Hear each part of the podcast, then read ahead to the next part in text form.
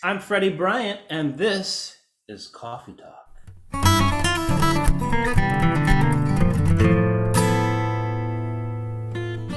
Hello, and welcome again to the official podcast of the Guitar Department at Berklee College of Music. My name's Ian, and we have another episode of Coffee Talk for you. This week, we're joined by guitar professor Freddie Bryant. Freddie's an internationally renowned guitarist who jazz legend Kenny Burrell once described as a brilliant young guitarist and composer. Having played with folks like Chris Potter, Max Roach, and many others, he's performed at the Kennedy Center, on N P R, and has toured fifty-five countries around the world. He currently performs with the Mingus Orchestra in his own group Kaleidoscope, with which he's served as jazz ambassador for the U S State Department. As always, a lot of this content will also be available on YouTube, and we have a ton of other great content on Facebook, Twitter, and Instagram. So give us a like and a subscribe on whatever platform you use. Here's our interview with Freddie Bryant.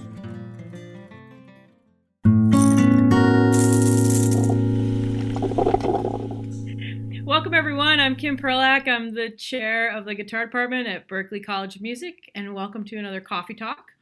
We've got Cheryl Bailey as usual. Hey, Cheryl. Coffee cheers. Cheers to you. And our senior coordinator, Ian Steed, is with us again. Hey, Ian. Hey, everybody. And our guest today is Professor Freddie Bryant. Um, hey, Freddie. How are you? How are you doing? I'm good. Good. Um, Freddie, are you drinking coffee? How do you take it? I am drinking coffee.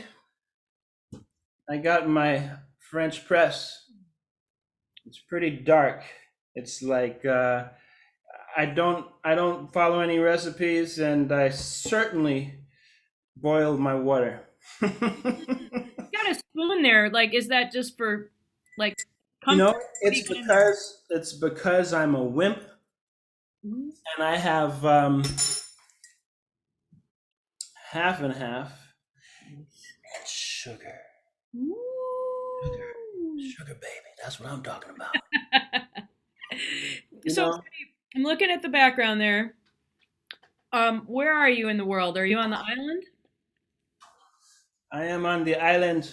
Oh, and if you're listening on the podcast, he just opened the window and there's a palm tree right there. But it's backlighting, so. That's not a bad view. Not no. a bad view. No, I see it over that way, and uh, and it's great. It's it's been uh, a pleasure and an, uh, and uh, just a uh, un, you know expected uh, blessing to be able to be uh, in this place, and and at the same time teach all these amazing students. Incredible. So for people who haven't been hanging around in uh, in our meetings and stuff, and Freddie went down um, to the Caribbean and got kind of stuck there in the beginning of the pandemic, and then it's become kind of a second home for you this yeah. whole year and a half.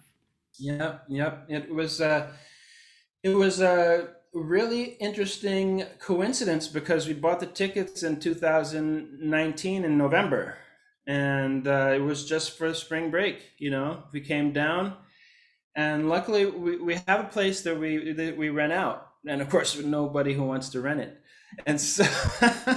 So it's like, you know, it, it's the same bills we'd pay no matter where we'd be, still have to pay, you know, uh, the expenses. And um, anyway, uh, it's just been great because, um, I mean, I've been in, inspired by my students all around the world. You know, it, it's been a complete international ex, uh, experiment and uh, adventure, you know, like having students Uh, taking uh, their guitar lessons at three in the morning in their car in Japan because their parents, uh, you know, you know, they can't. And then even even you know playing at home but without a mic, without an amplifier or something like that. I mean, it's just been amazing, and the dedication uh, that some of these students, all of them actually, did to to actually. study online, like really starting at eleven and ending at five or six in the morning. That's just uh, kind of mind-boggling. Actually, that's how I feel right now because I spent uh, a whole night uh, writing music. So that's what I've been doing for this year. I've been writing music. I have a, a grant from the Chamber Music of America's um, New Jazz Works Grant uh, for a non-et with a great group. And um, so actually last night, um, that's why I need the coffee, because uh, even with the cream and the sugar, you know, it's strong enough that it's gonna, you know, keep me awake for this uh, wonderful coffee talk. That's great. So I have two questions about what you just said, and I'm gonna start with the creative one first, because I think people always say, it's something people always say, well, if I could just go to a tropical island, I'd be inspired. And if I could live there for like a year, you know, think of all the amazing creative things I did. And then you ended up really living on a tropical island for a year. And then you got, you had this amazing grant and you've been composing. Can you, are there a few specific things you think that happened for you creatively that might not have happened in a different place? Whoa, in a different place. Well, first of all, like I did this, uh, really nice concert for the Miami International Guitar Festival, the the uh, Mesut Özgen uh, one in um, at F I U, Florida mm-hmm. International University. It's called Guitart, Git and Art together. Anyway, it doesn't sound that great when you say it very fast, but um, anyway, the Guitart. Classical, actually it's not, it, it's really a classical music guitar festival, but they opened it up. They had some uh, Brazilians, they had some flamenco people, and they had one or two guys playing jazz like me, you know, and I play, I started out with some classical music. Anyway, that wouldn't have happened uh, the way it happened because where I was, I had to actually pre-record the concert. Mm-hmm. So I was looking for a church. And I just didn't know the right people. I went to a church and it didn't have the right vibe, believe it or not. It was carpeted with, and it was really weird. But but um, I, I found somebody who hooked me up in a villa, you know. And so the first uh, set of music is in a villa. And then the second set of music is in the, uh, the lobby of the Sotheby's, where the guy who set me up with the villa. And the third set of music is in a tropical garden um, outside. So I just had to deal with the mosquitoes and all that kind of stuff. But other than that, it was uh, it was great. I, I really had to look at the weather report for the wind because it was really, I mean, really, really, really um, concerning because, you know, you know, it's just not good unless you want sound effects, you know, you know, but. Um, right. Yeah. Anyway, so, So, so that happened, and then on the technical side, I actually did a two-camera shoot with my my camera, my phone, and my wife's phone, and um, I'm proud of myself. I did a pretty good job. Uh, I would not have done that. I mean, I've tried so many times and failed so many times in the past, you know, to mm. do something. Uh, and that was a big project, you know, an hour's worth of music. And then I did an hour uh, Brazilian workshop, uh, also on uh, um, remote and pre-recorded. And that one I'm even more proud of because I had a student who was in New Jersey, and uh, I did a lesson with him beforehand, and he taped himself, I taped myself, then he sent me his files, and then I played on top of his track, you know, so it sounded like we were playing duo. So if you go and search uh, F I U uh, Guitar Festival, Freddie Bryant um, Brazilian Workshop, you'll find it. And um, there are three places where I play with the guy, and uh, and actually I made it possible that people around the world could go to my um, Facebook page and download music, and then practice it with us, and actually play with us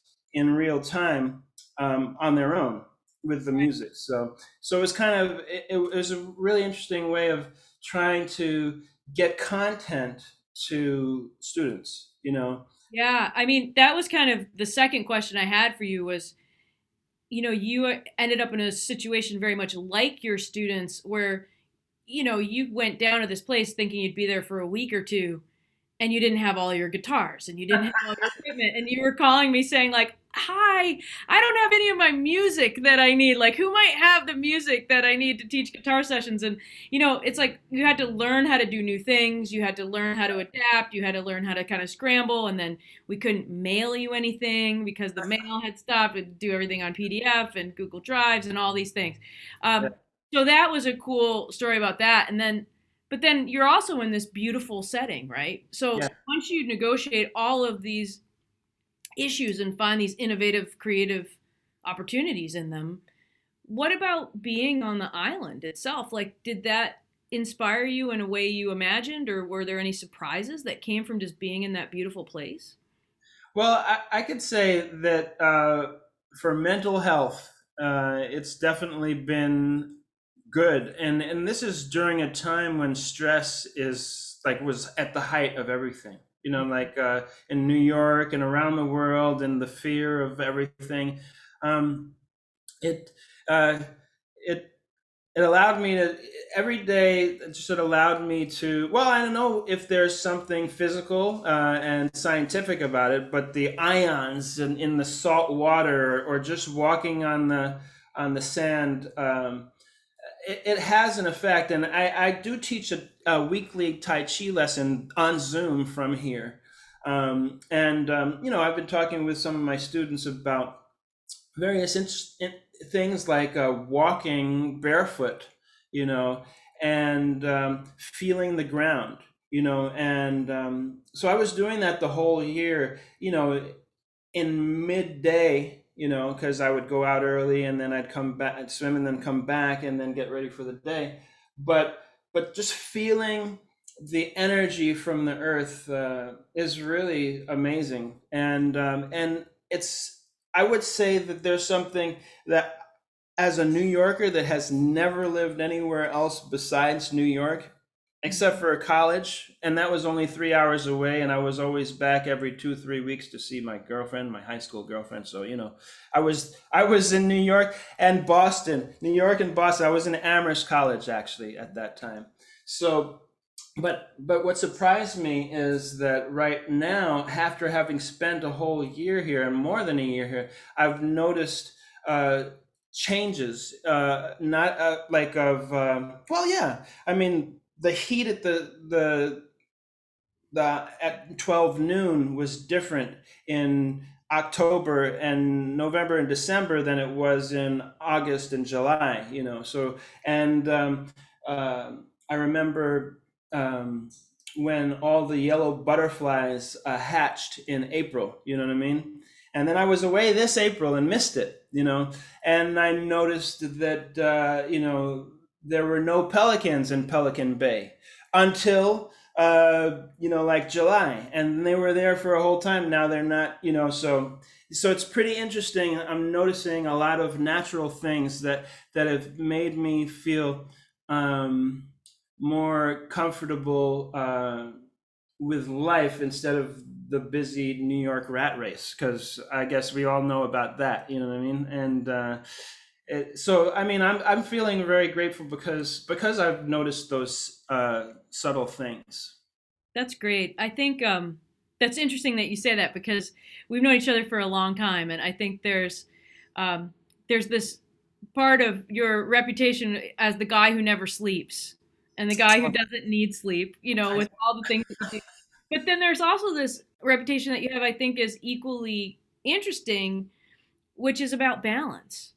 Right? Like, you do Tai Chi workshops, you do things that put yourself in nature, you're balancing city life with being in, being like taking a break from that and being creative and taking care of your body, mm-hmm. and also taking care of your instrument and composing.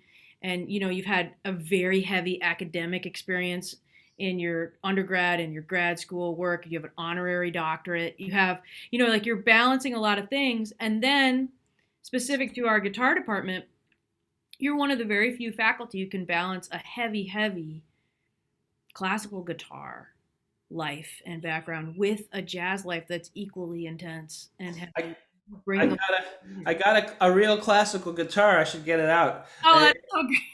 It, it, Lars Frantzen, my, my Yale School of Music uh, buddy, who's the head of the, head of the classical department at, at Boston, uh, sorry, Brooklyn College, um, he he noticed, because, well, I sent him an email and a few other people, because I did my classical concert that I was talking about with this guitar, with the cutaway and um, the pickup, you know, but I, but for the two um, venues that I mentioned that were inside, it was totally acoustic, just with the microphone. And then outside, I had a little bit of the, this uh, A E R amplifier and um, my trusty little, oh my gosh, I should show you this thing here.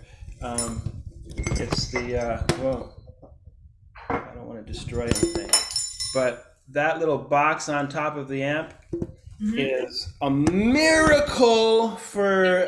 Tell us what it is for the people who can't see it. It is a vintage Revolution acoustic box two. Mm-hmm. And um, it is made by a genius dude in um, Holland, who's Italian, who, when he was getting it started, worked for NASA. And then he worked for the uh, E U Space Science Center. Then he decided to retire and get a boring job in um, patents. Uh, he's, a, he's a judge for a patents uni, the E U patents union in, in Den Haag. So anyway, the guy's a genius, and his whole life is about collecting vintage pedals. And uh, so he got tired of collecting them, because they always, you know, you get five pedals and six pedals, and then each time you plug it into another thing, it loses its signal, and and, and it does it. So anyway, he's he's so like anal about it that he decided to make things like that.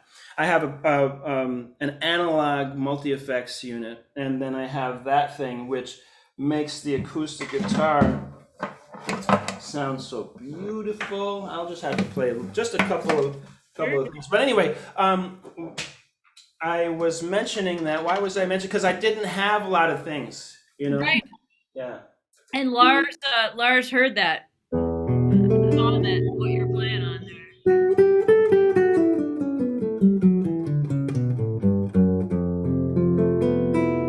there. Is that? Can you hear it? Oh yeah.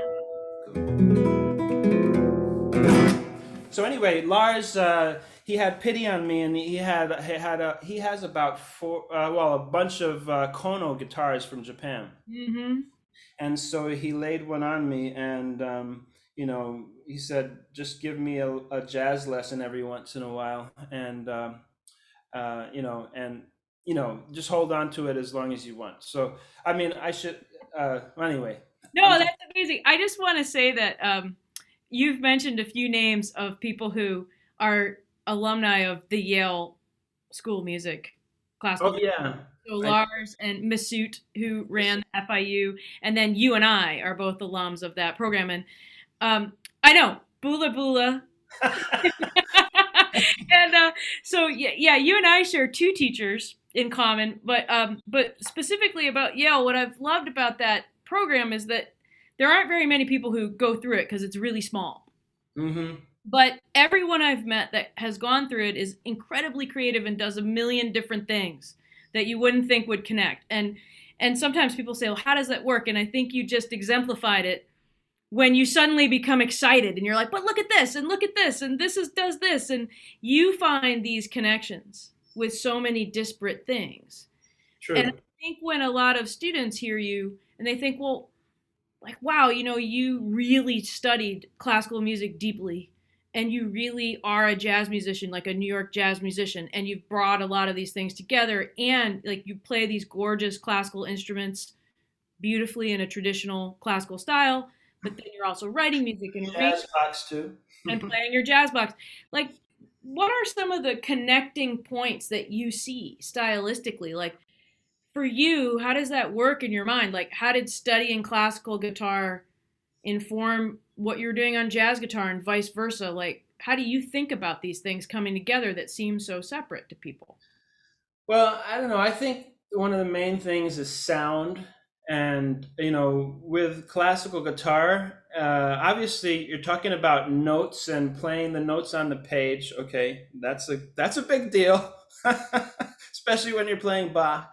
But um, but uh, really, it's your sound, you know, and it's your interpretation, um, And so I spent a lot of time trying to get a good sound just with my fingers and no microphone. So this this extension is the same thing. It's like, it's helping me get a good sound because the, the piezo pickup sounds like this a lot of times, you know, so that's why I have the, the box, you know. And actually I used to travel with my amplifier um, overhead, this little amplifier. And now I can take this thing and I can hook it up to a mic stand, and when the uh, sound man disappears for a, a cigarette and it's feeding back, I can I have total control. Except for I, they, they have to put it, you know, at five or something like that, you know, like just even, you know, flat. And uh, and then I can I can turn my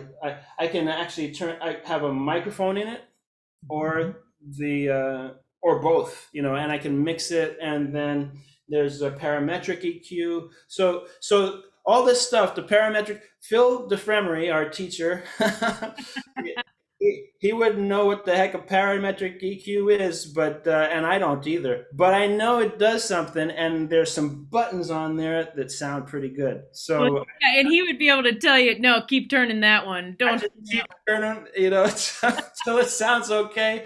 And then I uh, sometimes take a picture of it because uh, when you put it in the bag, unfortunately, they're gremlins in the bag. I hear you. Yeah, they do. They're like they're, they're like trying to make, you know, you th you you get there five minutes before the gig, you sign, you you put plug in, and then what? Wait, who turned the knobs? Yeah. Hey Cheryl, what are you thinking about at this point? Um. Well, I was. Wanted Freddie to talk about um, something that he shared with me a while back, and also because we just were talking to Amanda Monaco last week, and she was talking about how she makes students write things down, mm. write it from here, because this is really this is really where the guitar is, right? It's up here, and this right. is her head. The job of this, and and so you know. She talked a lot about that, but I know I've had this conversation with you about this with your students that you. Want them to write everything down. So maybe you could tell us about that and how you started doing it, or or what you feel is the value of that.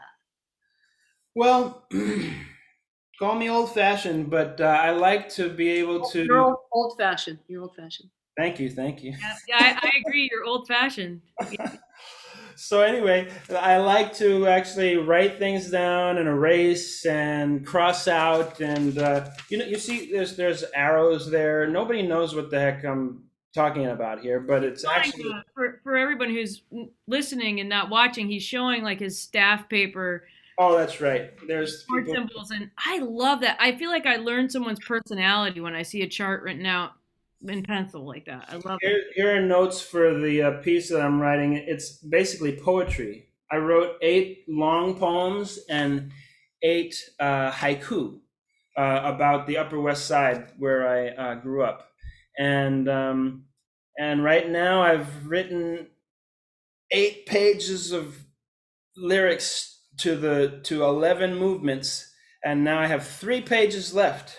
And um, it's it, it's just finally, it's just uh, feeling great. You know, after fifteen months of doing half of it, now I have a month to finish it. But but it's fine because now I'm not as intimidated by all the words on the page. You know, I I've had to. I hadn't really in my life uh, written songs songs with words. Um, I did write some music to poetry, um, uh, setting poems. Spoken word to music, but not singing.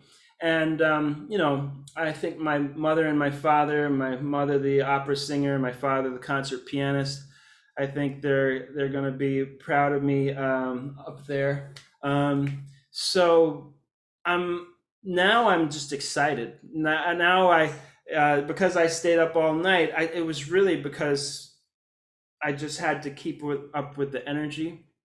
Um, it wasn't, I don't like to stay up all night.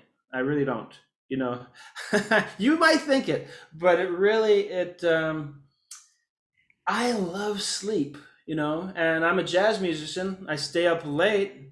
Cheryl, you stay up late? Uh, depends. I'm I actually really love getting things done early in the morning, but but I have, from being on the road, I have this really flexible clock. I yeah. can be a night person just like that, where exactly. I can slip into morning. So that's where I am, and, and unfortunately, I I never really have the opportunity. Well, I do have it, but uh, um, sometimes I keep myself up uh, unnecessarily. But I would rather, and and and I have been working down here during the daytime, and it's really great because um, if I have energy when the sun goes down, I can keep going. But if I start right when the sun goes down and I'm thinking, oh my God, what do those words have to do with whatever music I'm going to think of? I have to put words, I have to music to that? I mean, like, and then the brain starts to slow down. Um, so that's why I, you know, the, the light really, really helps. Um, but when I'm in the role, uh, you know, then it's, uh, then then then I I can't can't go to bed, you know. And afterwards, like this morning, after, you know, I still had the music just was going around in my head. So it's it's fun. That that that's the good thing. It's fun, um, and you just have to go with uh, you know, your experience. I mean, not not experience, but your your feelings of of the of the of the of the clock. You know what I mean? Um, I, I, I know that there are certain times, like, you know, especially students, uh, they have so much work, you know. Um, okay, you Berklee students, I know why you do it. It's because the music courses are like one credit or something.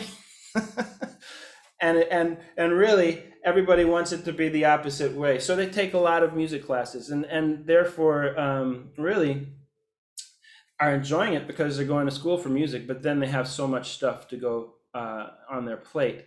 Um, but anyway, with that comes uh, responsibility to finish the work. And that's uh, a responsibility for your study, for yourself, for your teachers, and also for your body, you know. So um, people, a lot of times people, students will ask me, you know, how do I organize my practice time, you know, and and and for me, um, because I do too much, it uh, it is sometimes um, I would say uh, overwhelming uh, because really to practice, uh, I, I, I, a, a a noted classical guitar teacher uh, after giving me uh, unnamed uh, a master class. Um, or during the masterclass on the stage said something like, well, you know, you're going to have to give up that jazz stuff because, you know, you can't be a classical, perf I mean, like a real classical performer if you're doing other things, you know what I mean? So I was like, okay, well, anyway, um, so I'm on the periphery and, and at least in terms of that, that teacher, but, um, But what I do um, is I practice four things. And, and if you are a student, you have eight classes, that's what you practice for. You know what I mean? Um, when your summer comes, then you might want to be all, uh, you know, in a meditative uh, balanced way of just, oh, I'm going to do these things and those things and those things and balance it and practice for three hours in the morning and three hours in the evening. You know what I mean? The stuff that students never get to do, and they always say, oh my gosh, I might have to take a semester off so I can practice, you know?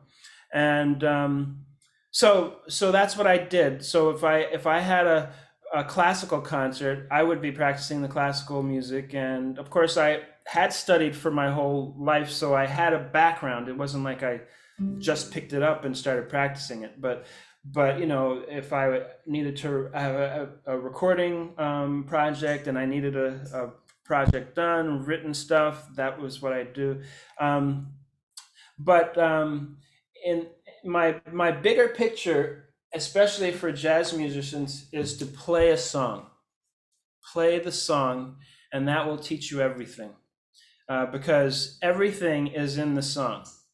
And everything that you have to do uh, in the performance of the song is uh, your basics, you know, scales and arpeggios and chords and phrasing and sound. Um, and, uh, you know, you could play, practice the whole song for thirty-two bars. You can practice two chords from one to the next, one to the next, one to the next, then the next to the next, the next to the next, the next to the next, until they starts to feel comfortable. Um, But, uh, you know, and I've, you know, lived with some, well, one great guitarist, because I only had one roommate in my life, and that was Peter Bernstein.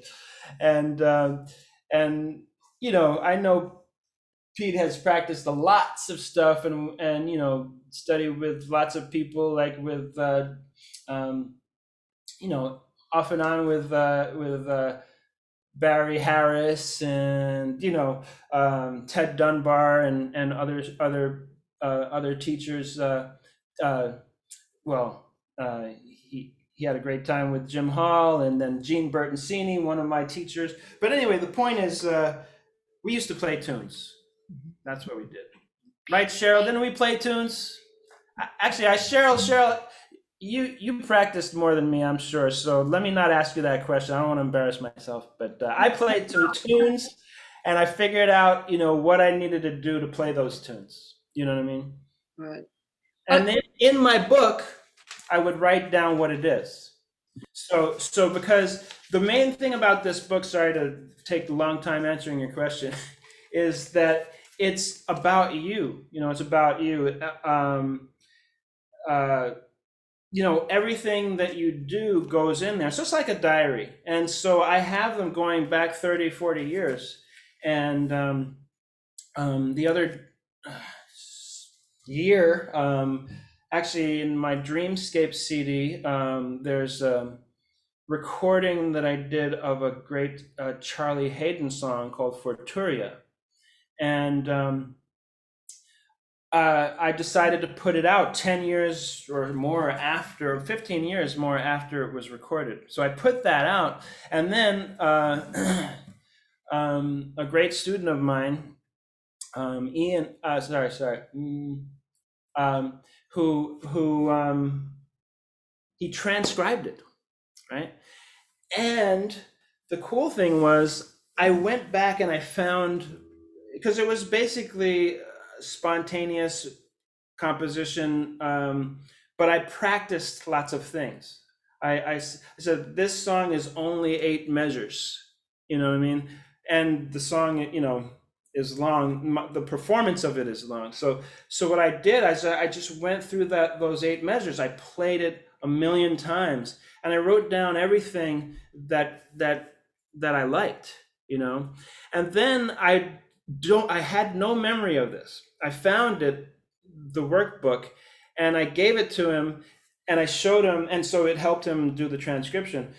One of the reasons was because I really went through about twenty um, ideas, and then I wrote them down in, in, in numbers. Like, so, okay, I'll start with that one. That's one, that's two. Okay, that's two A, because it's kind of related, and that's two B, and then I'll go to three. And so I went to all the way up to ten, whatever it was, and I and I had my form of my composition, you know. Um, and so it was great to find that after fifteen years, having forgotten that that I that's how I did it, you know what I mean? So um, anyway, you know, I just want to say, before Cheryl responds to that, that that's so similar to the way we learn this heavy classical repertoire, right? Mm-hmm. Like we we've done through Yale these master classes with great people, one of whom is Seymour Bernstein, who wrote this amazing book called With Your Own Two Hands. He's a pianist, and he had this way of, you know, working on music and memorizing it, where you do exactly that, where you like kind of chop up the piece into phrases, and you memorize each phrase and play them out of context and play them back in context and go back and go chord to chord and this to this. And it, it's great to hear um, that your compositional process and your learning of other styles, that's a transferable skill, right? Yeah, yeah, no, it is, definitely. And by the way, I just want to say that student was Carl Marino, who did yeah. the... Who's, He's another great classical and jazz player and an yeah. nylon string player. Uh, yeah. It was great working with him when he was a student at Berklee, and um, yeah, inspiring because he, he's a monster on the guitar. And um, yeah. Yeah. Um, you know, Freddie, you mentioned your parents earlier, and um, they were great musicians, your parents. And um, growing up um, in a musical environment, like, what do you think? Can you put your finger on now some things that just being around them sort of instilled in you as a musician? Well, I got to hear lots of vocal lessons. My my father was a pianist, but he was also my mother's vocal coach from when she was young, and um, and even while I've you know I found after both of them died. Uh, um, little notebook, I mean the size of my hand, which had uh, all of the repertoire that he was coaching my mother on, all the German Lieder, all the Italian uh, arias, and the French chanson, the Russian lullabies, and the Yiddish lullabies, and and uh, Spanish Civil War songs, and as spirituals, of course, and also musicals uh, from the American tradition. And so, so that was really amazing to see the organization of my father just saying, okay, wow, we don't have enough of Schubert. Let's get more Schubert. Let's, you know what I mean? And uh, to build the repertoire. And, and, and so I would come home at three o'clock in, in the afternoon, four or maybe four o'clock after my guitar lesson, you know what I mean?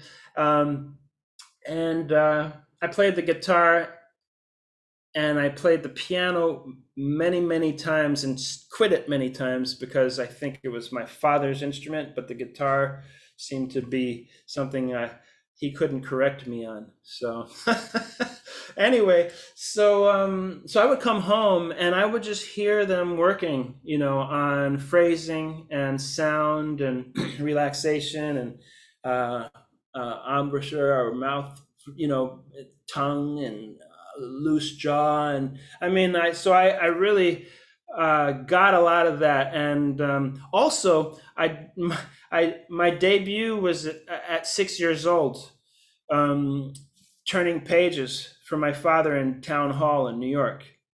So my my brother, who was thirty-five years older than me, that's another story. But anyway, um, being forty-one years old, uh, said, Dad, you know, I'm kind of busy, you know, like I can't do this concert. So it's Town Hall. Uh, I'm sorry, I'm busy, you know, like, so, okay, I got another son. so, so he, stressful gig. Turning pages is like that. Oh, I have never in my life been more nervous than when oh, I was a Turner. Oh, the worst is when it oh. falls in, in the pianist's lap.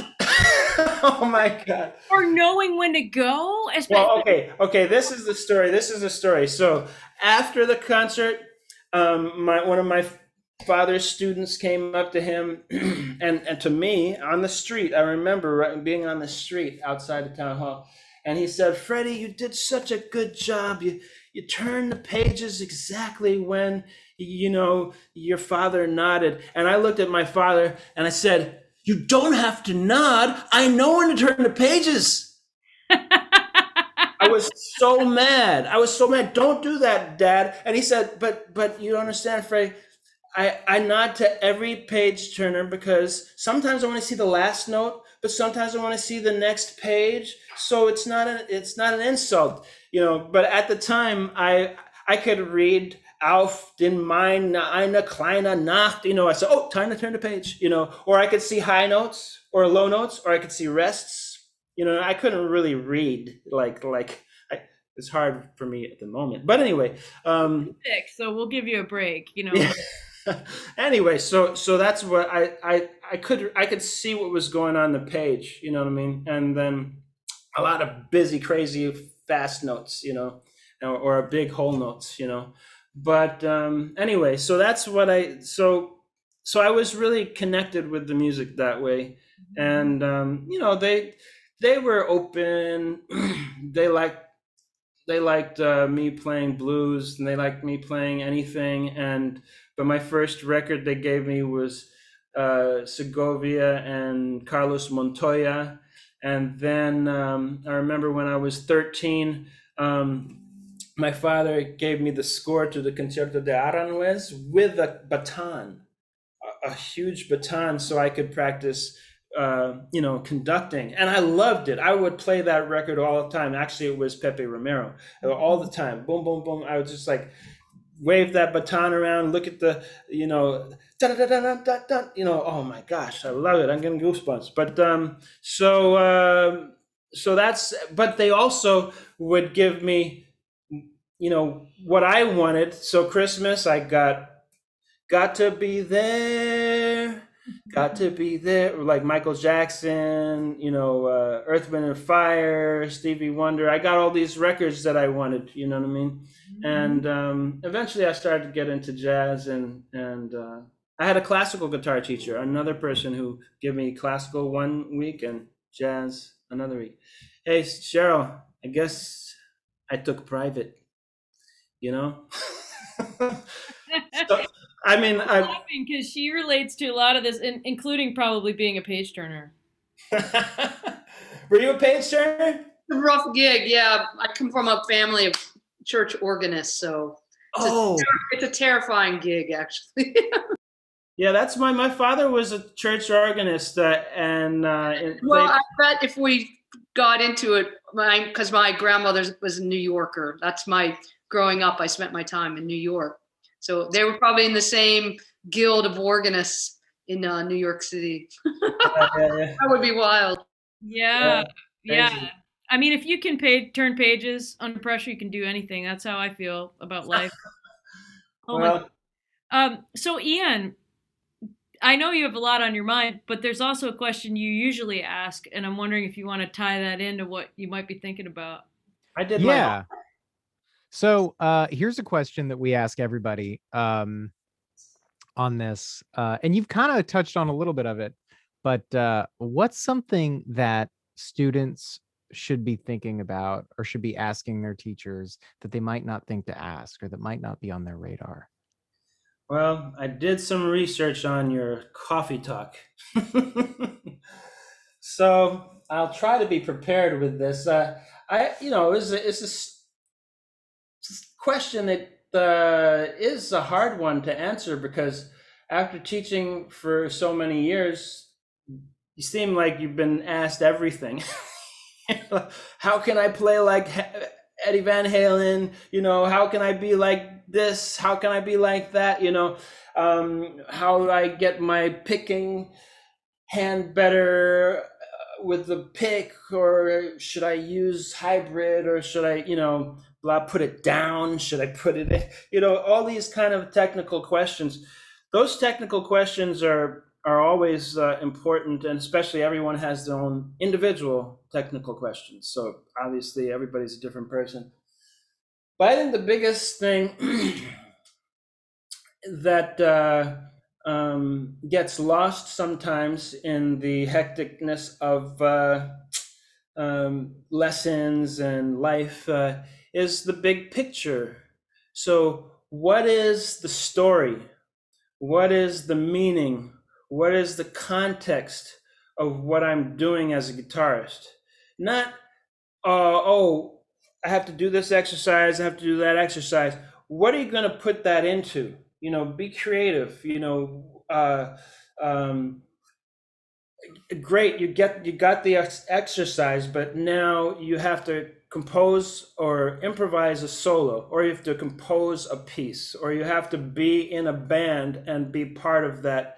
Um, so I think that's really the magical thing about music. I mean, I know that there are people much better than me with all the technical aspects and every, every, every possible way of playing something, you know, in the Mick Goodrick, big, huge book kind of, kind of thing. You know what I mean? Um, this is the book I'm talking about. You know, it's whatever you put in it, and then you know when you put something in it, then that's where you are, and you have to push yourself up from there. So you can get crazy exercises and put it in there, then that will be you. You know what I mean? Um, obviously, you can do this without a book, but for me, I think it helps to have something down. But anyway, um, so so when I, when I get really excited is when when people probably start putting the the the, the pieces of the puzzle together. You know, um, and there's something um, that comes out of that. You know, so. Uh, Yeah, so it's a it's a very general answer and a very general question, but every music and every performance and every style um, has that to be answered before you go up there on the stage, you know, because um, nobody, I mean, well, let me not say that. You know, a lot of people like to hear people play exercises, you know what I mean, because it's impressive, but you gotta, you got to put it somewhere and make a statement. So sometimes I like to uh, whittle it down to one chorus, play one chorus, you know what I mean? Stop, you know what I mean? Record it, listen to it tomorrow, whatever it is, you know? Um, play another chorus, separate, you know what I mean? And listen to it tomorrow uh, or the next week, you know? And, um, you know, that will that will teach you a lot, because uh, some people would only get the bridge to take a solo on. Like, for instance, the great Lonnie Smith, who I got to play with in, in college. I, I, I got him to come up to Amherst College and play play a quartet gig with me with Bob Franceschini and uh, Fuku Tainaka. And I was just, uh, you know, twenty or something like that. And uh, it was amazing. But, you know, back in the old days, especially on a record, um, George Benson was the star. You know, he would play a solo, Ronnie Cooper play a solo, and then maybe, you know, you get ten bars to play on the bridge or something like that, you know, on the organ. You know, so you have to make your statement and have to say something. Um, and just one last quote on, on that. Uh, when I was, uh, at the same time, I was hanging out up uptown in Harlem in Showman's and Dudes and, you know, uh, all these all these places in, in Harlem where I met Lonnie. I also met uh, Tommy Turrentine. And Tommy Turrentine, the brother, the trumpet playing brother of Stanley Turrentine. Pittsburgh, uh, I knew him in Pittsburgh. Oh, wow, you knew him. Yeah. He's a yeah. Big guy. Exactly.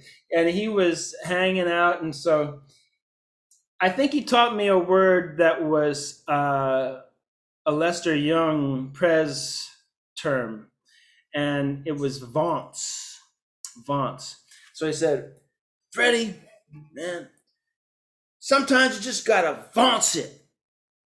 Just play one note or two notes. Put up. Just leave it. That's your statement, you know, and then maybe after that, you come in with something else. But, you know, start out vaunts. And I said, vaunts? Yeah, man, vaunts. So. I love me of Steve Slagle always. That's it. Does he say? Yeah, that's his word. That's his word too? He probably has a different definition for it, you know, because I, I only heard it that once. Except for probably heard Steve say it, uh, uh, you know, that I did, you know, because I hung around with him, but I, I didn't notice it. I'm going to ask him next time and say, who taught you that? And where, what does it mean? Because it was like one of those things where he couldn't tell me what it meant. He could just explain kind of, you know, it's, it's an attitude, it's an approach, it's a, it's a, it's a statement, you know? So amazing. We've covered so much ground, and Cheryl, I'm wondering if there's one more thing on your mind as we're kind of coming to the to the hour. Well, I, you know, what really struck me is because again, I, we've had this conversation about writing in the book and creating your book, making your book, and I I found that really interesting, that story about finding your father's book. Oh yeah, that's you know, true. Like. you're just, you know, the apple doesn't fall far from the tree, as they say, you know? Yeah, well, well luckily I, I don't collect New York Times, uh, Sunday New York Times for the for the fifty years and have them hoarded up in the whole bedroom. Yes, that's good, yes, that's that, good. That was because he always circled the article that he was eventually going to cut out of the paper, but never got to cut them out. And uh, so that was a little bit of a, you know, uh, a family issue. But anyway, yeah, no, the apple doesn't far, fall far from the tree. But uh, and my mother, I, I guess, you know, I, I heard her sing so many times. Actually, my father sang me lullabies.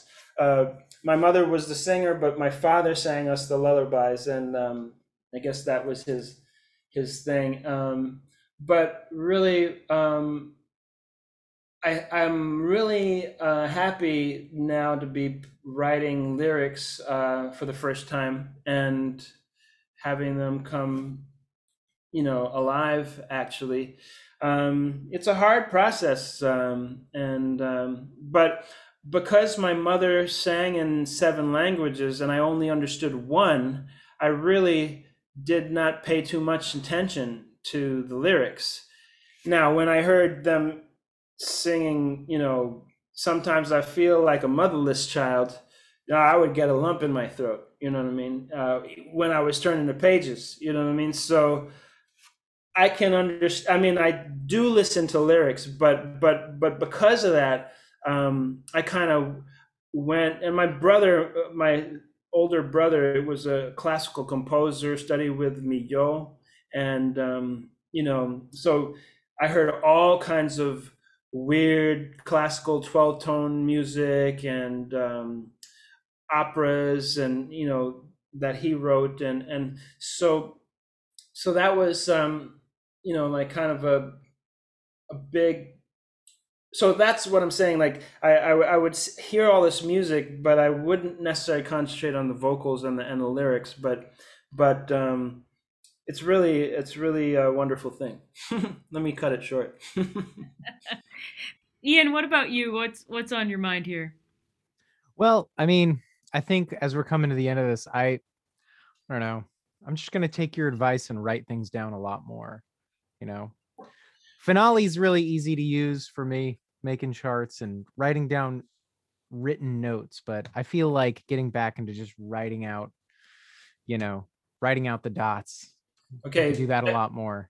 Okay, I'm gonna, I'm gonna, I'm gonna wing it on this one. But last night, my wife was in a screenwriter's uh, class, and the teacher has uh, didn't develop this app, but there is an app that she uses, and um, you type. It's like something called like the the most dangerous writing app ever. You type, and if you stop for five seconds, it erases everything you've typed. So basically, just get into the, you know, time yourself, fifteen minutes. I'm just going to write. I'm just going to write, you know, just keep going. Just keep writing, keep writing, keep writing, and then stop it. You know, then it won't erase it. You know what I mean? But, but most, a lot of times you get into this picture, this, this uh, mindset where you just, you can't write until it's perfect. And then you can't really get anything perfect until you put it down there and then realize that you need to change things. Um, so that was also something, again, a Yale thing. I took a, a, a classical composition course uh, at Yale, and the and the, the guy was a composer. He, like, we're musicians, we're performers, and we write. But this guy was a composer. He said, every day I open my drawer and I take out and I write. You know, I might throw it in there, I might never use it, but I write every day. And and and what happens? I'll find something that I wrote, and and I'll be able to use it next year. You know, um, and so it's like a muscle in your brain. You know, um, if you don't do it, you. Um, You can psych yourself out. You can have uh, mental blocks and writer's block because because you're over analyzing and over critiquing yourself. So just Just do it. that's, that's great advice. Um, I want to go back to my old notebooks now and look at them. And uh, I love that idea that your notebook is where you're at, you know, and you can really embrace that. Um, yeah. And then you look at the old ones and you say, I forgot half of that stuff. I also want you to know that I specifically brought this coffee mug today. Um, it looks like a rocket ship. It's from NASA, the Space Center, and um, Amazing. And it says rocket fuel on it. And I brought it in your honor because I knew that there's going to be a lot happening in this hour. So um, thank you, Freddie. Uh, thank you. Go back and listen to this one for sure. Good idea is like how to bring a lot of things together. And I think it's really good to have this conversation as so many students and faculty are thinking about coming back after mm-hmm. the pandemic with all of these innovative ideas and, you know, a little apprehensive maybe about what might meet us, but excited at the same time. So good luck, everyone, like getting ready to pull things together. Yeah. And we'll see a lot of you on campus soon. We'll see you, Freddie, soon. So enjoy yeah. the island. Thank uh, you. Thank you. Um, thank you, Ian, as usual. Cheers. Thank you, Cheryl. Cheers. Cheryl. And uh, cheers, Freddie Bryant. And next, um, next time I'll have my proper Berklee uh, cup. it, it's it's one I didn't put in my suitcase. I'm sorry. That's okay. And we'll clink them together. Well, over tacos or something. Well, it's safe. It's safe at home. That's great. All right, everyone. Have a great okay. week. And we'll see you on the next Coffee Talk. Thank you.